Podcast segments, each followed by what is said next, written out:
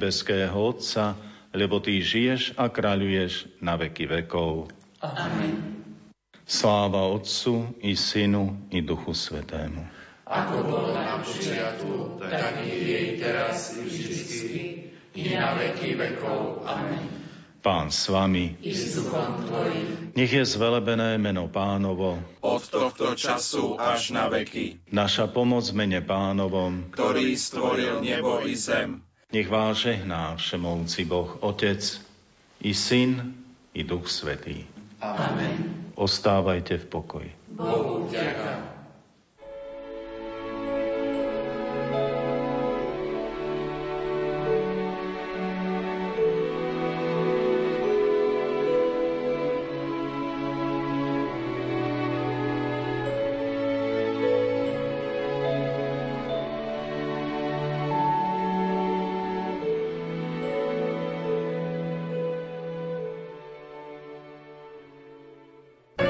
Tejto relácii budú použité reklamné informácie.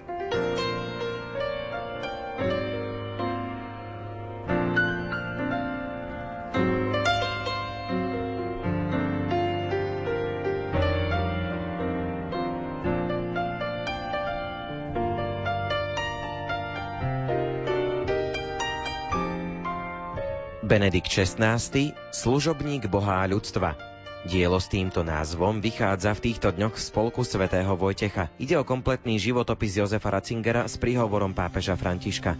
Publikáciu vám predstavíme v nasledujúcich minútach. Okrem toho budeme na Benedikta XVI. spomínať cez jeho život, dielo a pôsobenie na pápežskom stolci. Nerušené počúvanie literárnej kaviarne vám želajú hudobná dramaturgička Diana Rauchová, majster zvuku Marek Rimóci a redaktor Ondrej Rosík.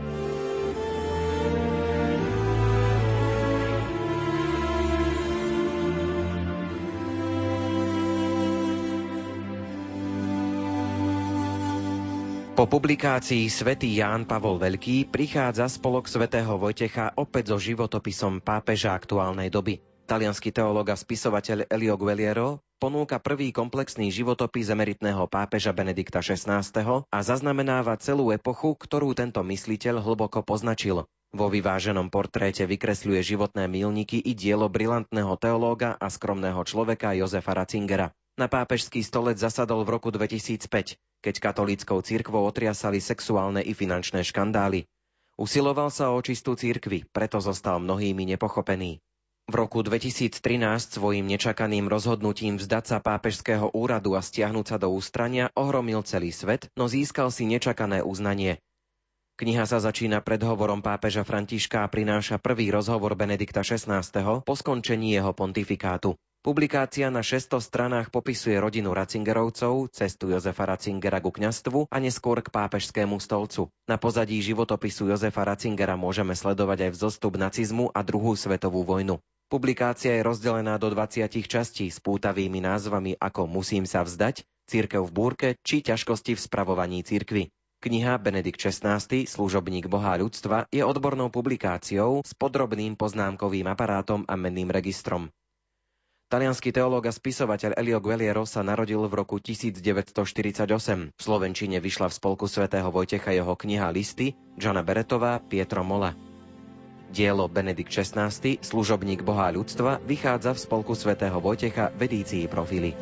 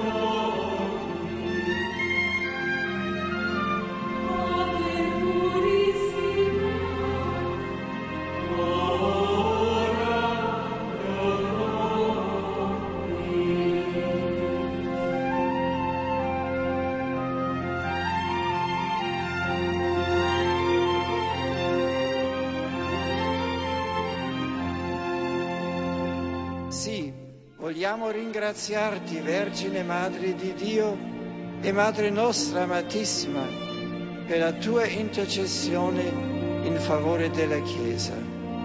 Tu che abbracciando senza riserve la volontà divina, ti sei consacrata con ogni tua energia alla persona e all'opera del Figlio tuo, insegnaci a serbare nel cuore e a meditare in silenzio, come hai fatto tu, i misteri della vita di Cristo. Tu che avanzasti sino al Calvario, sempre profondamente unita al Figlio tuo, che sulla croce ti donò come madre il discepolo Giovanni, fa che ti sentiamo sempre anche noi vicina in ogni istante dell'esistenza, soprattutto nei momenti di oscurità e di prova. Biskup František Rábek sa s Benediktom XVI pravidelne stretával počas audiencií a konferencií. Jeho spomienky zachytil redaktor Jan Heriban.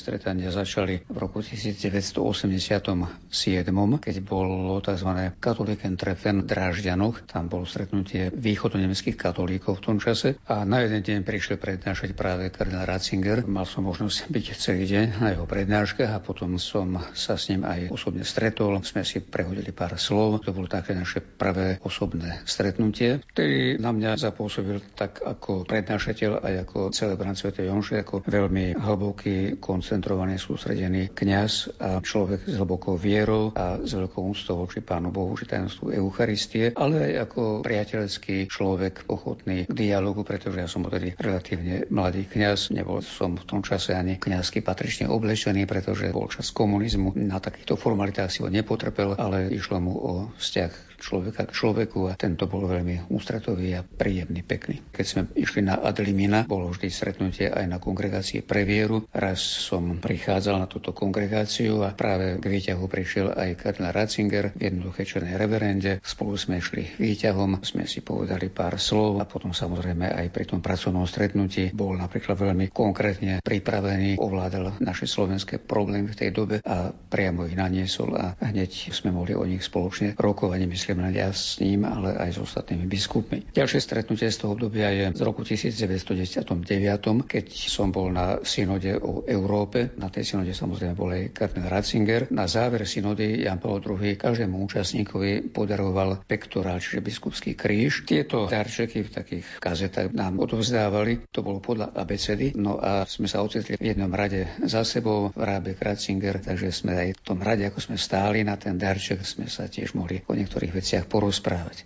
Monsignor František Rábek prekladal do slovenčiny dielo Jozefa Ratzingera Úvod do kresťanstva. Profesor Ratzinger bol veľmi významným teológom. Už ako relatívne mladý bol poradcom pre kardinála Frinksa na druhom Vatikánskom koncile a pochopiteľne prednášal teológiu, písal a publikoval mnohé články, mnohé knihy. Z toho obdobia pochádza aj úvod do kresťanstva a Infirmitas Christentum. Ja som sa stretol s touto knižkou ako mladý kňaz v 1973 a potom asi rok som sa venoval jej prekladaniu, čiže už v ranných časoch môjho pôsobenia som túto knižku nielen preložil, ale hlavne som si osvojoval jej obsah, ktorý bol veľmi bohatý a ma prehlboval aj čo sa týka viery poznatkov. A potom trvalo roky, kým bolo možné túto knihu aj oficiálne vydať a mal som veľkú radosť, keď pri jednej návšteve Ríma som mohol pápežovi Benediktovi túto knižku aj osobne podarovať. Benedikt XVI oznámil svoje odstúpenie 11. februára 2013. Bol pritom aj biskup František Rábek. Mal som možnosť byť na jeho poslednej generálnej audiencii v Ríme. Tam sme ako biskupiteľ Slovenska boli na púti svetému Cyrilovi Metodovi, pretože bol to jubilný rok Cyrilo Metodský a Vtedy bola posledná jeho audiencia. Bolo obdivuhodné, že ako vyrovnanosťou predniesol svoj, možno povedať, záverečný oficiálny príhovor, prejav neboli žiadne emócie. Čakali by sme napríklad, to sa deje aj vo farnostiach, že keď kniaz odchádza, čo len po pár rokoch ide na iné miesto, alebo ide povedzme aj do penzie, ktorí si prinášajú kytice, sú nejaké prejavy a všeličo iné. Tu na to on tak zariadil, že dokonca pri tejto poslednej audiencii sme nemali možnosť ani my ako biskupy, čo býva pri každej audiencii, že biskupy idú pápeža osobne pozdraviť. Táto možnosť pri tejto záverečnej audiencii už nebola daná, zrejme preto, aby sa vyhol emocionálnym prejavom, či už zo strany nás, alebo zo svojej strany. Bolo to veľmi dôstojnej atmosfére. Z Papamovilu sa rozlúčil s celým námestím, teda s ľuďmi, ktorí na tom námestí boli a týmto ticho odišiel a potom večer helikopterov prešiel do Castel Gandolfa, kde počkal do tej hodiny 20. kedy oficiálne prestal byť pápežom.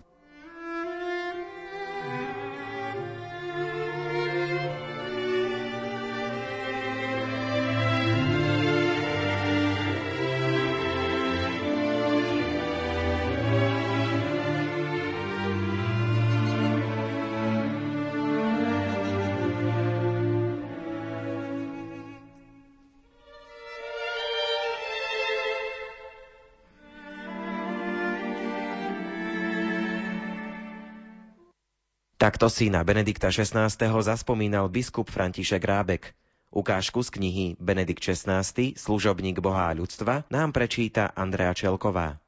Odputanie sa od otca Jozefa keď sa skončil letný semester, prvý strávený v Bone, Jozef so sestrou po námahách sťahovania a vyučovania prišli k bratovi Georgovi a k rodičom do Traunsteinu na letné prázdniny. Čakal ich skvelý august, bohatý na intimitu, relax, dobré čítanie a veľa hudby. No idylu znova narušili nepríjemné udalosti. Uprostred mesiaca, raz v noci, mama zavolala Georga, ktorý býval na vyššom poschodí a prosila ho, aby zišiel dolu, lebo otec sa cíti zle. Hneď pribehol a dal otcovi pár kvapiek šalvie. Zdalo sa, že aspoň v tej chvíli otec pocítil úľavu. Zavolali lekára, ale ten nezistil nič vážnejšie. Život sa na istý čas znova vrátil do svojich koľají. Aj otec Jozef sa vrátil k svojim návykom. 23. augusta šiel do seminára, aby si vypočul kázeň svojho najmladšieho syna, profesora. Po obede šiel s manželkou na dlhú prechádzku. Keď sa vracali domov, prechádzali okolo farského kostola. Vošli na poklonu Najsvetejšej sviatosti.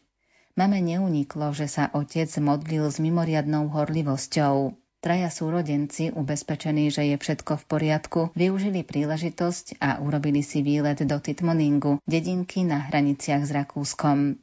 Výlet sa niesol v atmosfére radostných spomienok a očarenia prírodou, no večer ich čakalo nepríjemné stretnutie s realitou. Keď sa vrátili domov, otec Jozef sa cítil zle – zamdlel a padol na zem.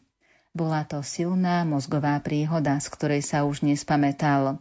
Zomrel o dva dní 25. augusta, obklopený láskou manželky a detí. Pre Jozefa, ktorý bol vždy so svojimi v tesnom spojení, to bol silný úder. Rodina stratila jednu zo svojich opôr, no útechou im bolo vedomie, že zomrel pokojne a povzbudzujúco, a že jeden člen rodiny už vstúpil do väčšnosti Boha.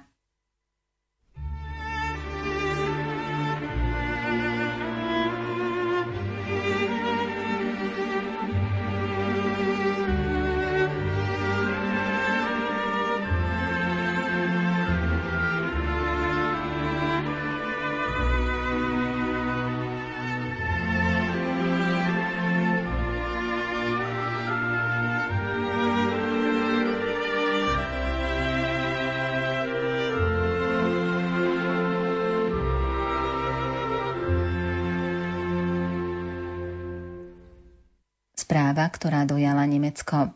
Bol júl 1976 a Ratzinger práve dokončil letný semester, počas ktorého prednášal na tému Všeobecná teória stvorenia. Podľa dohody s profesorom Auerom a vydavateľom Pustetom intenzívne pracoval na konečnom znení rukopisu o eschatológii, keď sa 24. júla rozniesla Bavorskom a celým Nemeckom jedna z tých nečakaných a ťažko uveriteľných správ. Vo veku 63 rokov náhle zomrel na infarkt mníchovský kardinál Julius Depfner. Na vysvetlenie citového pohnutia, ktoré v Nemecku zasiahlo aj nekatolíkov a neveriacich, si treba uvedomiť, že rovnako ako Ratzinger aj Depfner v krajine zničenej a pokorenej nacizmom a vojnovým konfliktom hneď po skončení vojny zosobňoval ducha rekonštrukcie. Ako mladý biskup a kardinál predstavoval aj v zahraničí pozitívny obraz o svojej krajine, ktorá už nechcela spomínať na nočnú moru spred dvoch desaťročí. Potom zohral úlohu protagonistu na druhom Vatikánskom koncile, kde bol jedným zo štyroch moderátorov poverených riadiť práce koncilu. Počas prvých zasadaní po dohode so starším Frinksom, s ktorým spolupracoval Ratzinger, neváhal zaujať významný postoj v diskusii na veľké kontroverzné témy. Keď sa neskôr dištancoval od tých, čo mali tendenciu do nekonečna predlžovať koncilové zasadania, prejavil sa ako praktický človek a podal návrh, ako možno urýchliť práce. Potom bol členom komisie na revíziu kanonického práva, členom Rady generálneho sekretariátu synody a predsedom konferencie biskupov Nemecka. Jeho schopnosti boli potrebné na udržanie jednoty v konferencii biskupov, ktorej najmä po vydaní encykliky Humane Vitae v roku 1968 upierajúcej veriacim používanie antikoncepčných prostriedkov hrozilo vážne rozdelenie. Vzhľadom na zdravotný stav Pavla VI. sa myslelo, že sa čoskoro uprázdni jeho stolec a niektorí videli ako možného kandidáta Depnera prípade, že by ho mal obsadiť netalianský pápež. Teraz však bolo treba myslieť na to, kto ho nahradí v Mníchove, ktorý je pre svoju tradíciu a rozlohu jednou z najdôležitejších diecéz v Nemecku a v Európe. Heilige Mutter des Herrn, hilf uns, die Kraft des Versöhnens und das Vergeben zu finden. Hilf uns, geduldig und demütig zu werden aber auch frei und mutig, wie du es in der Stunde des Kreuzes gewesen bist. Du trägst Jesus auf deinen Armen, das segnende Kind, das doch der Herr der Welt ist. So bist du den Segnenden tragend, selbst zum Segen geworden. Segne uns und diese Stadt und dieses Land. Zeige uns Jesus, gebenedeite Frucht deines Leibes. Bitte für uns Sünder, jetzt und in der Stunde unseres Todes. Amen.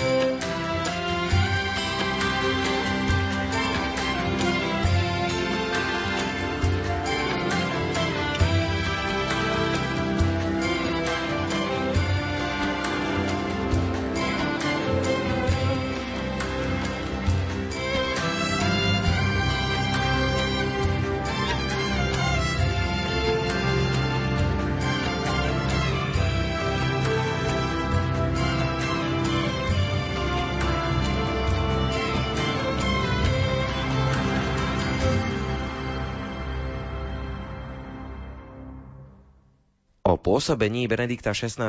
sa teraz budem rozprávať s Marianom Sekerákom, spolupracovníkom Rádia Lumen a politológom na súkromnej vysokej škole Ambis v Prahe. Pozrime sa najprv na diela Jozefa Ratzingera. Mnohé z nich vyšli aj v Slovenčine.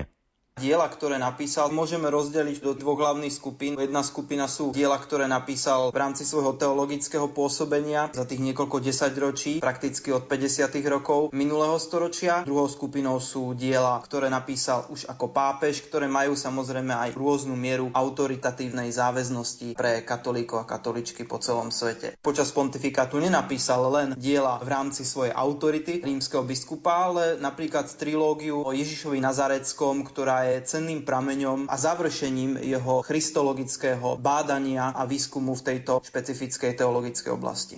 Encyklík stihol vydať len zo pár počas svojho pontifikátu. Keď to porovnáme s Jánom Pavlom II, ktorý ich napísal, ak sa nemýlim, 14, tak v prípade Benedikta 16. úmerne pontifikátu to bolo menej, boli tri. Už tá prvá vzbudila veľký záujem a veľký ohlas. Vyšla v roku jeho zvolenia za pápeža Deus Caritas Est, Boh je láska. Je to skutočne nádherný, nielen teologický, ale aj meditatívny text, ktorý by mohol byť určite aj viac oceňovaný i v súčasnosti. Potom to boli dve encykliky, jedna z Pesalvy, o nádeji, o význame nádeje pre život kresťana, vôbec človeka v súčasnej spoločnosti a potom to bola encyklika z radu sociálnych encyklík Caritas in Veritate, Láska v pravde, ktorá vyšla v roku 2009, ale s istým oneskorením, pretože jej vydanie bolo pripravované už skôr, bola reakciou jednak na svetovú ekonomickú krízu, ale zároveň aj bola písaná pri príležitosti výročia iného významného dokumentu zo sociálnej náuky cirkvy od Pavla VI, neskôr svetorečeného pápeža. Ja by som si dovolil spomenúť ešte štvrtú, ktorá síce nebola publikovaná počas pontifikátu Benedikta XVI až neskôr počas Františka a je to encyklika o viere Lumen Fidei, ktorá sa venuje téme viery a završuje akúsi pomyselnú trilógiu Viera, nádej a láska, respektíve Láska, nádej a viera v tomto poradí, keďže encykliku o láske a o nádeji stihol napísať a publikovať počas svojho pôsobenia v úrade a úlohe rímskeho biskupa a tú tretiu v tejto pomyselnej trilógii o viere viere publikoval až pápež František a tam sa aj dočítame, že už základ pre ňu pripravil Benedikt a v podstate ju dopísal alebo dokončil a potom pod svojím menom publikoval pápež František. Z hľadiska vnímania jeho pontifikátu je potrebné spomenúť aj iné dokumenty, napríklad apoštolské exhortácie Verbum Domini a Sacramentum Caritatis. Tá druhá bola publikovaná skôr v roku 2007, Verbum Domini v roku 2010. Zatiaľ čo exhortácia Sacramentum Caritatis sa venuje téme Eucharistie, tá druhá, Verbum Domini z roku 2010 je zameraná na Božie slovo v živote cirkvi a v živote kresťana. Exhortácie sú postsynodálne, to znamená, že sú publikované ako výsledok synodálnych diskusí v rámci biskupskej synody. Okrem nich ešte podpísal a zverejnil Benedikt XVI exhortácie Africe Munus a Ecclesia in Medio Oriente, zatiaľ čo tá prvá je venovaná cirkvi v Afrike, tá druhá sa zameriava na cirkev na Blízkom východe. Z toho širokého rámca oficiálnych dokumentov dokumentov cirkevných u Benedikta XVI by som spomenul ešte apoštolský list Sumorum Pontificum, ktorý umožnil znovu slávenie tzv. tridentského rítu alebo Svetej Omše podľa obradu, ktorý bol ustanovený na Tridentskom koncile v 16. storočí, konkrétne podľa misálu svätého Jána 23. zo 60. rokov a ustanovil ho ako mimoriadnu formu liturgie v rámci katolíckej cirkvi západného obradu, čo vyvolalo na jednej strane potešenie fanúšikov a priaznivcov tejto formy, tzv. mimoriadnej formy, na druhej strane to vyvolalo aj istú vlnu kritiky, aj vnútrocirkevnej kritiky. Je nutné spomenúť aj apoštolskú konštitúciu Anglicanorum Cetibus z novembra 2009, ktorou pomyselne otvoril dvere pre anglikánov, ktorí vstupujú do plného spoločenstva s katolíckou cirkvou a zriadil ním osobný ordinariát pre anglikánov, ktorí prestúpili do katolíckej cirkvy a súčasne im umožnil aj slávenie liturgie podľa ich liturgických kníh a vlastných anglikánskych tradícií musí byť podmienka ich schválenia Svetou stolicou.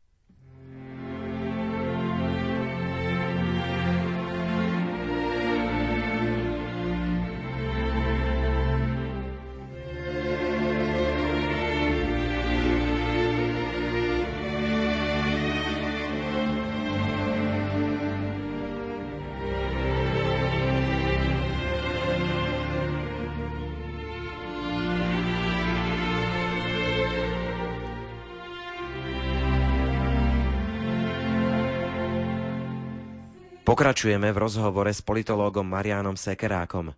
Počas svojho pontifikátu musel Benedikt XVI riešiť mnohé problémy, na ktoré kauzy by sme mohli upozorniť. Sú to prípady zneužívania maloletých zo strany niektorých kňazov historicky za 10 ročia dozadu, to znamená ešte ďaleko pred pontifikátom Benedikta XVI, to je potrebné zdôrazniť. Počas svojich apoštolských ciest do zahraničia Benedikt XVI, kade chodil, tade sa stretával s obeťami týchto zneužívaní a veľmi diskrétne s nimi komunikoval o ich skúsenostiach, o ich životných traumách a počúval ich životné príbehy. Toto bol taký výrazný vklad z hľadiska empatie a psychológie veľmi podstatný že rímsky biskup aj na tejto v podstate mikroúrovni riešil tieto prípady, ale na makroúrovni výraznejšie sa táto problematika a jej riešenie posunulo až za Františka, pretože to bol až pápež František, ktorý v marci 2014 zriadil pápežskú komisiu na ochranu maloletých ako jednu z inštitúcií rímskej kúrie a táto komisia funguje prakticky až do súčasnosti. Potom som spomenul problematiku boja proti praniu špinavých peňazí a vôbec otázku Inštitútu pre náboženské diela, ktorý je známy ako Vatikánska banka. Tam Benedikt XVI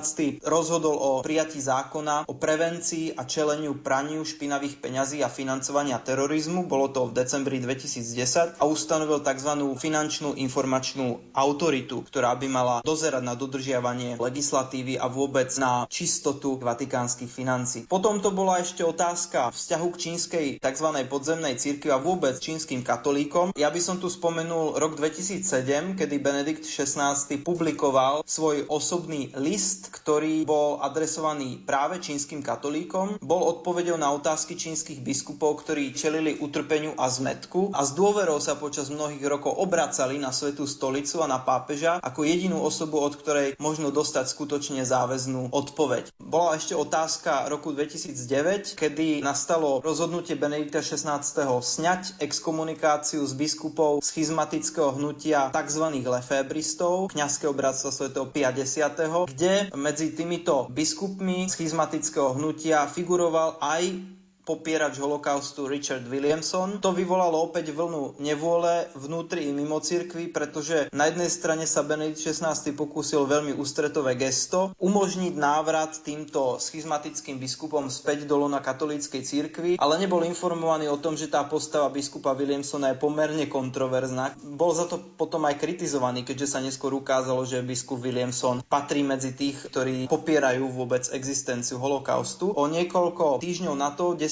marca 2009 dokonca Benedikt XVI publikoval aj vysvetľujúci list biskupom celého sveta, kde vysvetľuje detailnejšie tento svoj krok, prečo tak učinil. Tam sa aj priznal, že tie správy, ktoré mal, dokonca dostupné na internete, neboli mu všetky úplne dostupné alebo neboli mu všetky predložené, nemal sa možnosť s nimi zoznámiť a tým pádom lepšie analyzovať ten daný problém. Explicitne v tomto liste z roku 2009 píše, vyvodzujem z toho poučenie, že v budúcnosti bude potrebné, aby Svetá stolica prikladala väčšiu pozornosť tomuto zdroju informácií. Je potrebné spomenúť aj jednu nepríjemnú záležitosť a to bola kauza Vatilix, únik citlivých dokumentov internej povahy priamo z apoštolského paláca, za čo bol zadržaný a neskôr aj odsúdený pápežov komorník Paolo Gabriele. Bol postihnutý trestom odňatia slobody a neskôr mu Benedikt XVI udelil individuálnu milosť. Benedikt XVI ako pápež dobrovoľne odstúpil. Býva to bežné? Stretli sme sa s takým niečím v histórii? Vieme z histórie dejín cirkvi, že pápežov, ktorí takto odstúpili, rozhodne nebolo veľa. Jeden z tých najznámejších prípadov sa týka pápeža svätého Celestína V, ku ktorému má mimochodom Benedikt XVI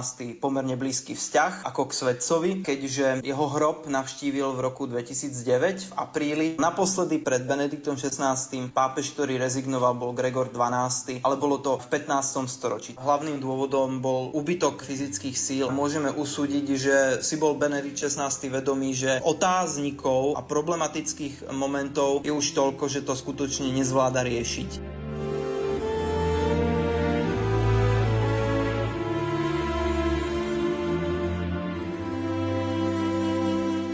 Úryvok z publikácie Benedikt XVI, služobník Boha ľudstva, nám prečíta Ivo Novák. Milované Bavorsko v čase zvolenia Jozefa Ratzingera za pápeža v roku 2005 svetové médiá tvrdili, že nemecký pápež, ktorý nasleduje za poľským, predstavuje novosť. Informácia bola správna, ale nie presná. Poprvé, Nemec Jozef Aloysius Ratzinger je rodom aj kultúrou Bavor.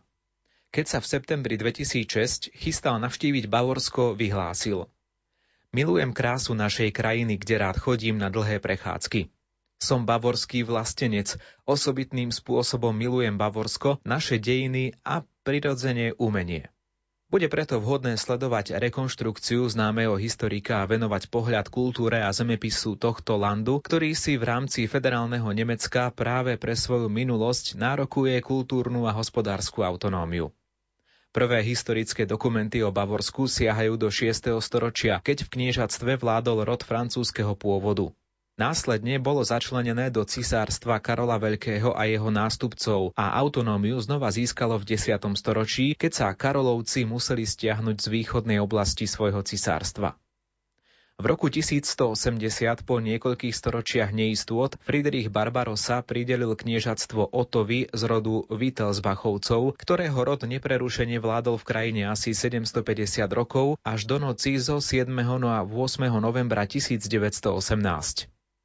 Vojna, ktorá sa ešte neskončila, daň ľudských životov, akú si vyžiadal prvý svetový konflikt a straty, ktoré nasledovali po porážke, vyvolali v obyvateľstve takú nespokojnosť, že z nej vyplynuli nečakané násilné zvraty. Výnimočný pozorovateľ Eugenio Pacelli, vtedajší nuncius v Bavorsku, napísal Revolúcia v Bavorsku vypukla rýchlo ako blesk. Nuncius sa nedal oklamať interpretáciami konzervatívnej tlače a zodpovednosť za udalosti nepripisoval natoľko zahraničnému komplotu, ako skôr psychologickej reakcii hladného a vyčerpaného obyvateľstva po ponížení z porážky a po početných stratách na životoch. Pod vedením Spartakovcov rozkolníckej skupiny socialistickej strany vzbúrenci vyhlásili pád kráľa Ľudovíta III. a za predsedníctva Kurta Eisnera ustanovili republiku sovietského typu – Rater Republik alebo Republiku Rád, ktorá však biedne padla už o mesiac. Medzi tým Nuncius Pacelli na radu nového mníchovského arcibiskupa Michaela von Faulhabera prišiel do mesta takmer súčasne s diplomatom v Nemecku Tretej ríše poslaním z Ríma. Opustil hlavné mesto, aby sa nemusel stretnúť s Eisnerom a vzbudiť tak dojem, že istým spôsobom uznáva hlavu vzbúrencov. Neporiadky v hlavnom meste Bavorska sa však ešte neskončili. Dňa 12. januára 1919 sa konali regionálne voľby, ktorých väčšina hlasovala za riadne strany. Za Bavorskú ľudovú stranu a za sociálno-demokratickú stranu.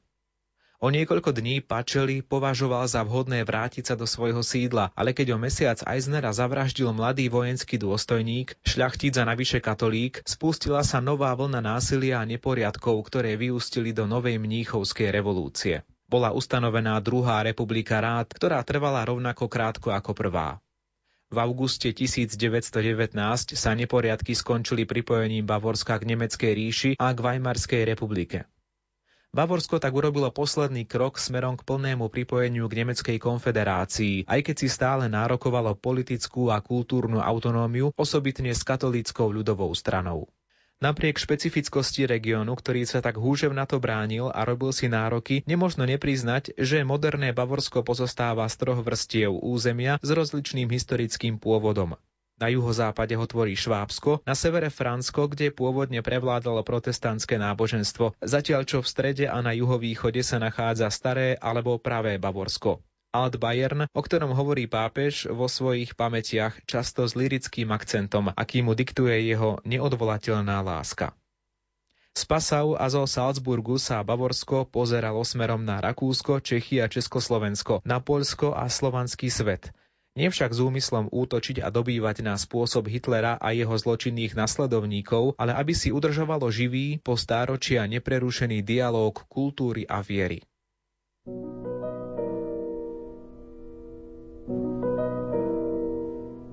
V literárnej kaviarni sme vám predstavili publikáciu Elia Gueliera Benedikt XVI, služobník Boha a ľudstva. Knihu nájdete v ponuke Spolku svätého Vojtecha v edícii Profily. Literárnu kaviareň pripravili hudobná dramaturgička Diana Rauchová, majster zvuku Marek Rimovci a redaktor Ondrej Rosík. Do počutia.